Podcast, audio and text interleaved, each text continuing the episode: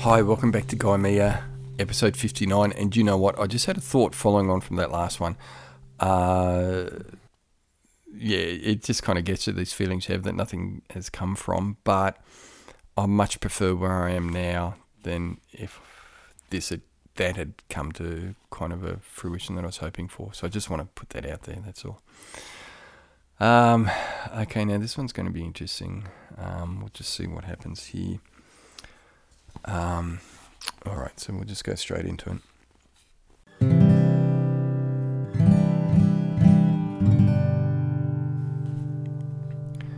There's someone I really like, and just around the corner, people are talking of AIDS.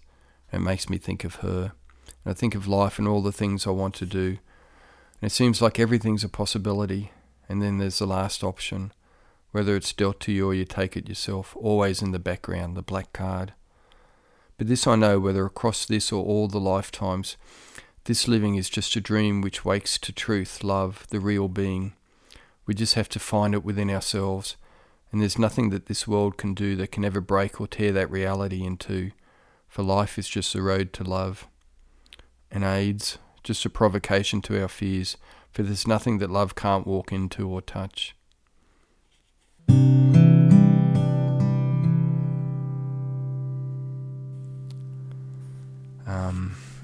Yeah, that was actually pretty heavy, wasn't it? Now the, um, you got to remember in the early '90s, the AIDS thing was huge. The Australian government had that very effective campaign, the Grim Reaper campaign.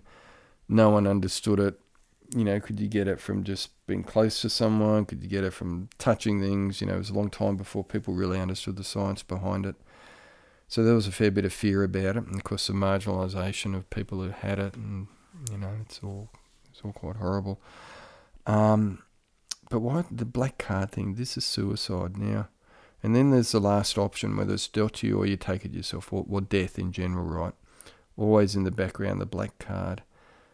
But this I know, whether across this or all lifetimes, this living is just a dream which wakes to truth, love, the real being. We just have to find it within ourselves.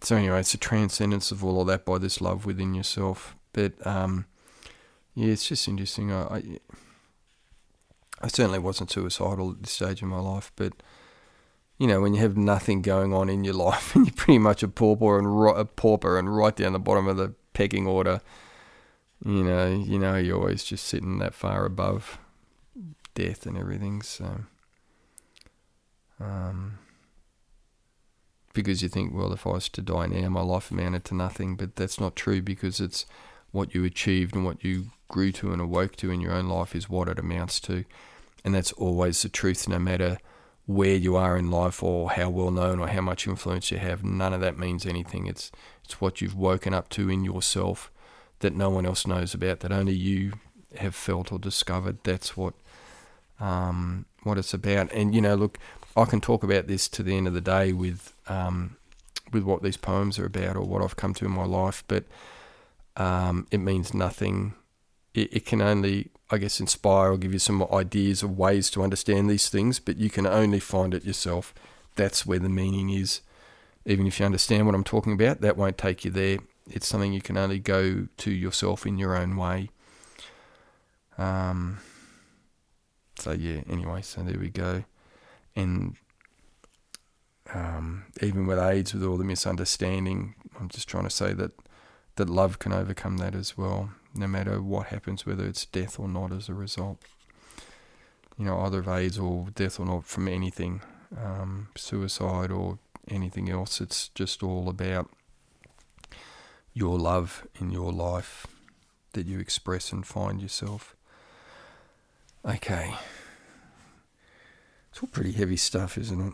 Um, I do write funny things, but none of these are funny. okay, well, that's not what this collection is about. Okay, if you want my funny stuff, um, listen to The Smooth End of the Pineapple. That's the comedy duo that I do with Matt Burl, who's such a hilarious guy, and it's his sketches and my sketches. So that, yeah, listen to that to lighten things up after this, okay? Um, but anyway, this is kind of like the I won't say the bottom of it all. This is under this is me trying to work out life. So anyway, but I did write some funny poems and things. Um, and you know what? I'll recite a poem for you now, which I remember. Okay, this was about my dog Buddy when he was a puppy. Life so easy as a puppy dog, I could do it all day. Life so easy as a puppy dog, run and jump and play.